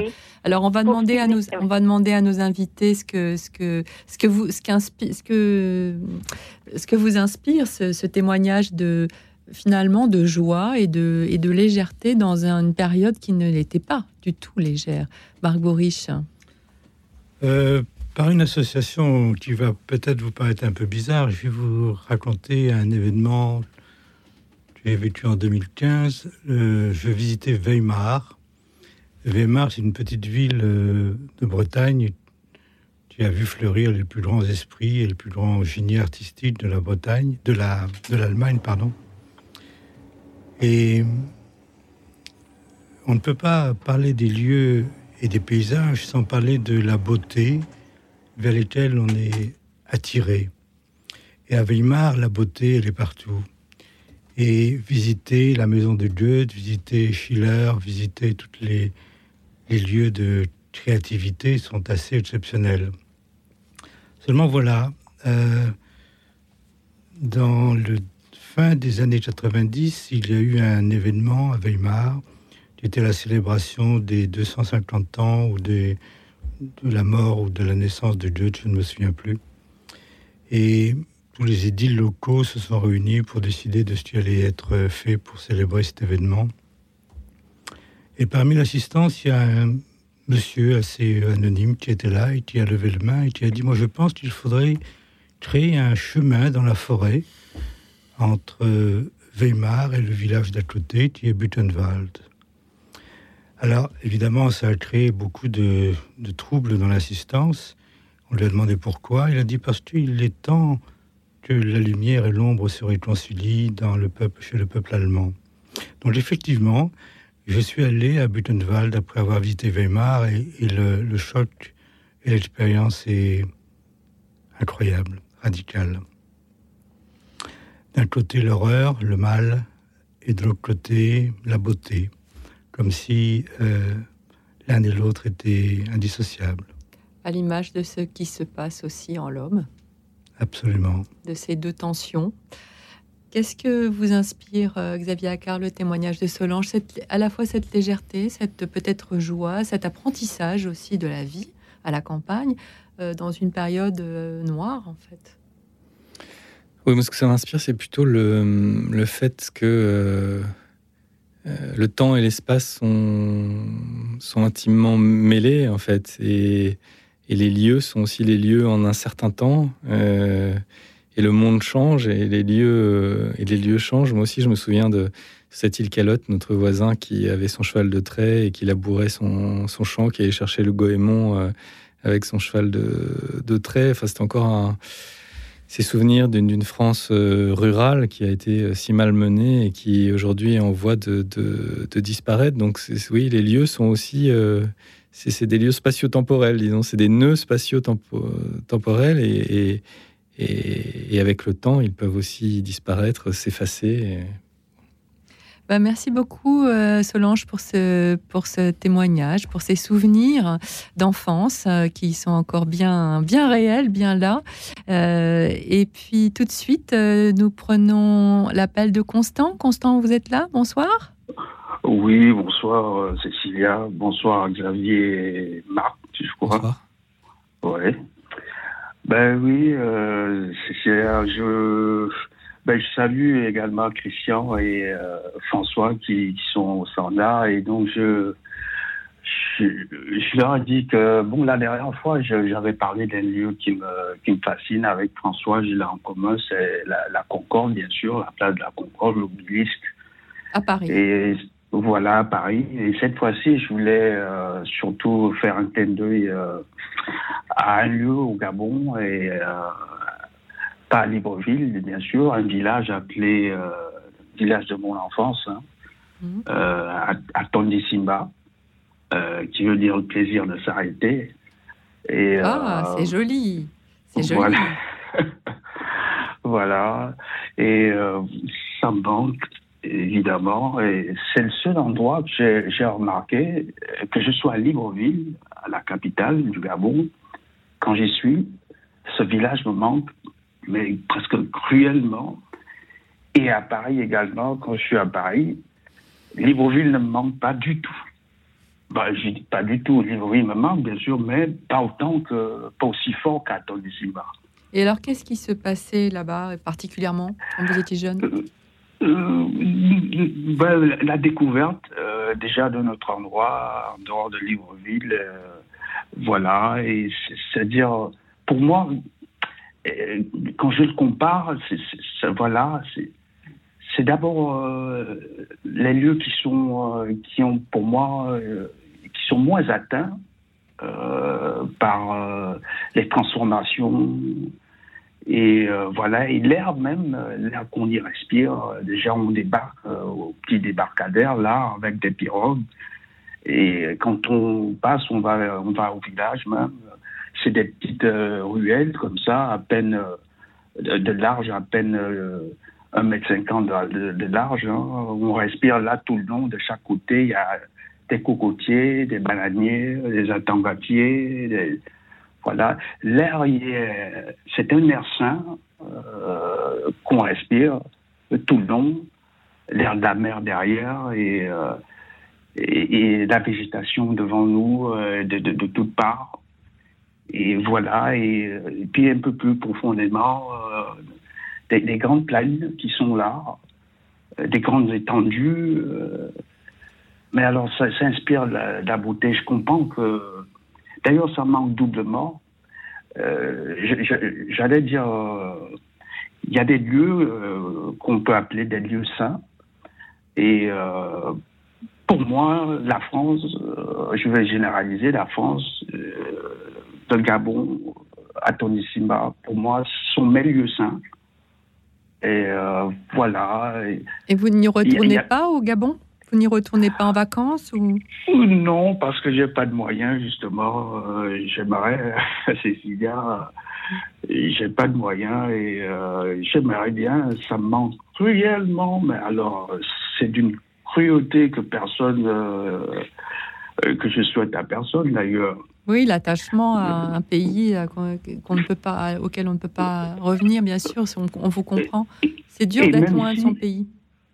Et même si je, même si j'avais les, moyens, je crois que je, puisque quand, euh, je crois que même si j'avais des moyens, si je me, j'étais à Libreville, je, je, ressentirais la même chose, c'est-à-dire euh, une envie presque pressante de repartir dans ce village.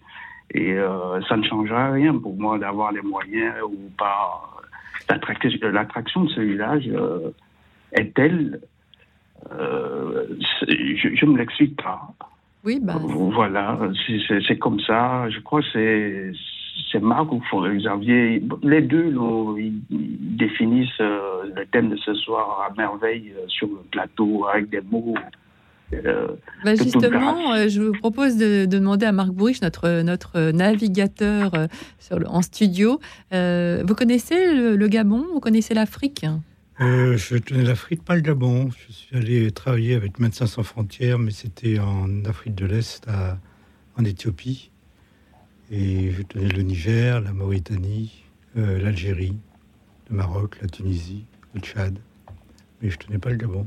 Et vous comprenez cette, euh, cette nostalgie, en fait, dont nous parle Constant, de, de, bah, pays. C'est aussi le pays de l'enfance. Hein, c'est euh, là où, où, sont tous vos souvenirs, quand même. Même si vous avez fait votre vie en France ensuite. Absolument. Euh, mais voilà, comme Cécilia, je le dis, je crois que c'est pas une affaire de moyens. Euh, Xavier et Marc le, définissent bien. C'est un attachement. Il n'y a pas de raison. C'est sentimental. Euh, c'est difficile à mettre des mots. Ils y arrivent avec, avec grâce d'ailleurs. Euh, ils emploient des termes qu'il faut. Moi, c'est des mots que je, ne saurais vraiment trouver pour décrire ce que l'effet que ça me fait être au village. On va demander à Xavier Accard euh. Oui, moi, je, perçois tout à fait ce que sent Constant, parce que c'est un peu la même chose pour moi, pour Ilkela d'une certaine façon, mais c'est vrai que ça, manifeste un des grands caractères de notre temps qui est le déracinement. Vous savez, enfin, c'est un peu une tarte à la crème, mais c'est vrai que cette grande philosophe euh, Simone Veil, euh, si emblématique, avait défini un certain nombre de. Au lieu de parler de droits de l'homme, elle disait que c'était plus intelligent d'essayer de faire une déclaration des besoins de l'âme pour pouvoir répondre. Et le premier des besoins de l'âme, c'était l'enracinement puisque c'était finalement à travers une, culture, un lieu que nous venait en fait une sorte de sève, sève spirituelle selon elle. On avait besoin d'être euh, d'être enraciné. Et je crois, enfin, ça je, le vis de façon très forte. On est dans un monde de déracinés. Moi, je sais que mon, grand-père paternel a été le premier à, naître en dehors du Pas-de-Calais. Euh, mon grand-père euh, maternel a été le premier à ne plus parler breton. On est dans un siècle de et un temps de, déracinement. Et c'est vrai que ça suscite euh, finalement euh, euh, beaucoup de douleur, mais finalement ça nous apprend peut-être aussi notre, notre condition profonde, puisque nous sommes des pèlerins sur cette, sur cette terre.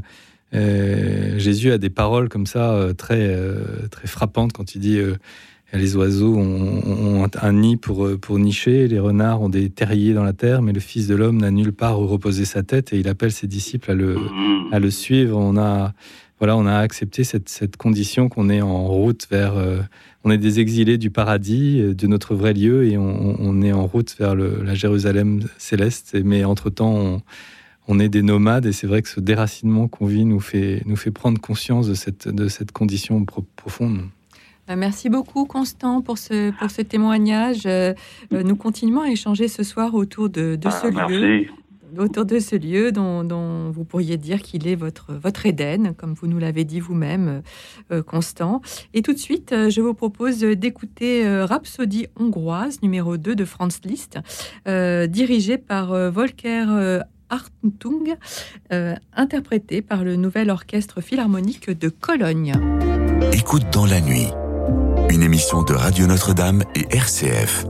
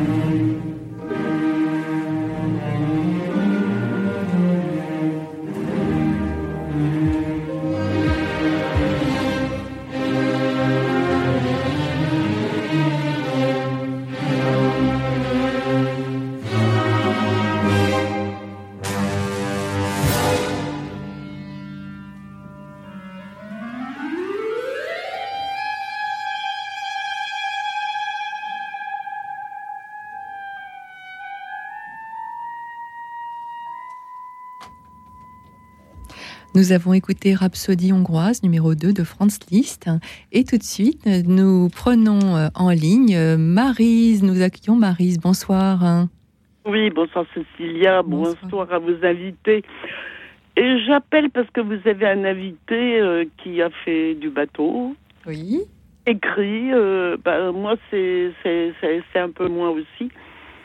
Bah, de La Rochelle, je suis allée jusqu'en Polynésie pendant trois ans avec ma fille et mon mari sur un voilier. Et je voulais vous parler de. Eh ben, de, je vais pas le retrouver maintenant parce que je vais pas le refaire. J'ai 72 ans bientôt, le 22 septembre.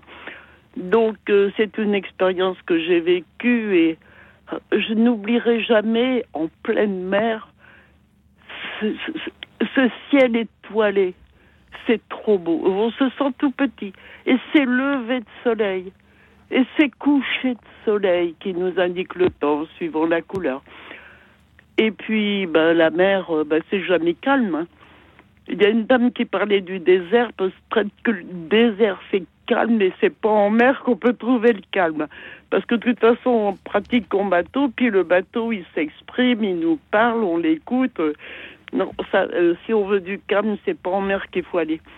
Mais par contre, le calme, je l'ai rencontré dans le Gers à la campagne. J'ai vu des nuits étoilées, magnifiques. Et là, le vrai calme, en fait, c'est à la campagne. Mais pas. Non, pas en mer. Mais en mer, c'est différent. Tout vit, tout bouge. la mer, elle respire. Là. Enfin bon, bref. Euh, ça, c'est des lieux qui m'ont fait comprendre ma, ma finitude, ma petitesse. Euh, là, on se dit, mais vraiment, euh, par rapport à l'infini, enfin bon, l'infini. Donc là, on. Ça, rejoint le. Par rapport aux éléments, quand la tempête se déchaîne, le vent, le machin, le truc, on fait avec et puis on prie. Et on prie, on prie, on prie. Notre bateau, on l'avait appelé Ave, c'est-à-dire Ave Maria. J'ai jamais autant prié qu'en bateau. Euh, la Sainte Vierge. Euh, et puis, moi, je m'appelle Marise, donc le bateau, on l'avait appelé Ave. Donc, euh, Ave Maria, ben, j'ai jamais autant prié qu'en bateau parce qu'il y a un moment donné, on ne sait plus quoi faire, on a fait le tour, on a les cirés, on rentre à l'intérieur, on a la longue tempête, ça bouge, puis on attend que ça se passe, quoi. Et c'est là qu'on se rend compte qu'on est tout petit face aux éléments, face à la nature. Mais c'est merveilleux, je n'en garde que des bons souvenirs. Merci Marie. Qu'est-ce que, qu'est-ce que ça vous suggère? Je pense plutôt à vous, la Marc Bourriche, parce que de nouveau la mer et de nouveau le, euh, l'infini, l'horizon, le, désert tout à ça, ça, suggère tant d'expériences multiples en 40 ans de navigation. Mais peut-être ce qui rejoint toutes ces expériences, c'est le, sentiment euh, de confiance absolue dans quelque chose que je ne sais pas. Mais lorsque vous êtes en mer, vous n'avez pas d'autre choix que de faire confiance. Et paradoxalement, cette confiance euh, vous libère de toutes les inquiétudes, de toutes les craintes, de tous les soucis. Vous faites confiance, point. Confiance en qui? Confiance en quoi? Juste confiance. Confiance en Mais oui, confiance, confiance, espérance que le vent se calme, que tout va se passer bien. Euh, euh, j'ai jamais autant espéré et eu confiance, mais pour cela, pour... on priait. Et le fait de prier, ben, ça nous aidait à avoir confiance. Et puis tout se passait bien. Et vous euh, euh, Et on remerciait le ciel, le Seigneur, l'univers. Enfin. Le mot confiance, c'est proche aussi de, Il faut faire je, je, je, je m'adresse à, à, Xavier Accard. Je rebondis sur le mot confiance. Confiance, prière. Euh, oui, c'est aussi l'expérience du, du, pèlerin, évidemment, sur, le, sur la route du, du Trobrez avec des moments où je me souviens, euh, il y avait un soir là, j'avais vraiment pas, j'avais une petite tente là, mais j'avais vraiment pas envie de, dormir dehors.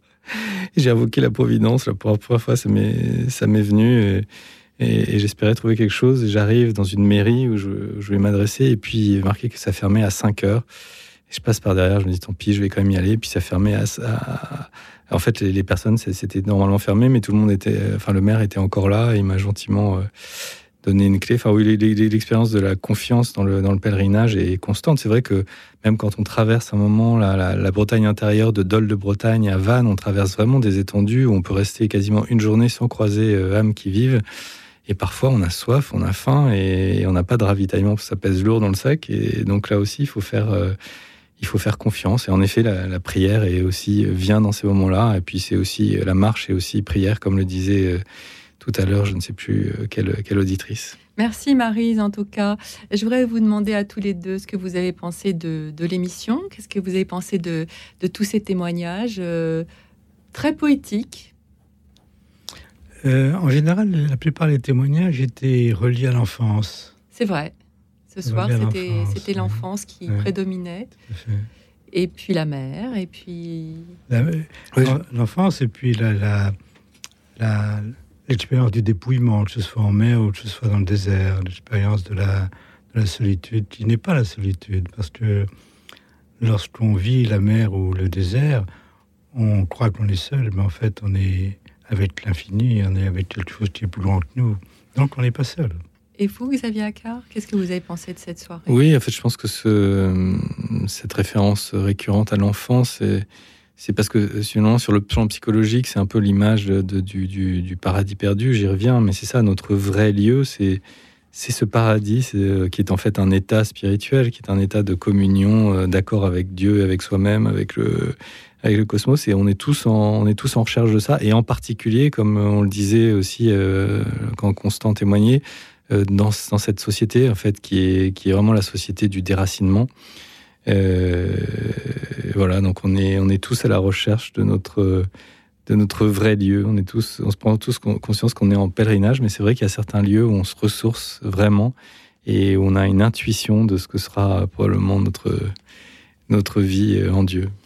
Je voudrais remercier tous les, tous les auditeurs qui ont appelé ce soir, de, qui nous ont vraiment offert des témoignages de, très grande qualité. Je voudrais m'excuser aussi auprès de ceux que j'ai pas pu prendre, mais certains ont demandé à ne pas passer à l'antenne, comme Agnès qui souhaitait euh, passer un message à Cédric.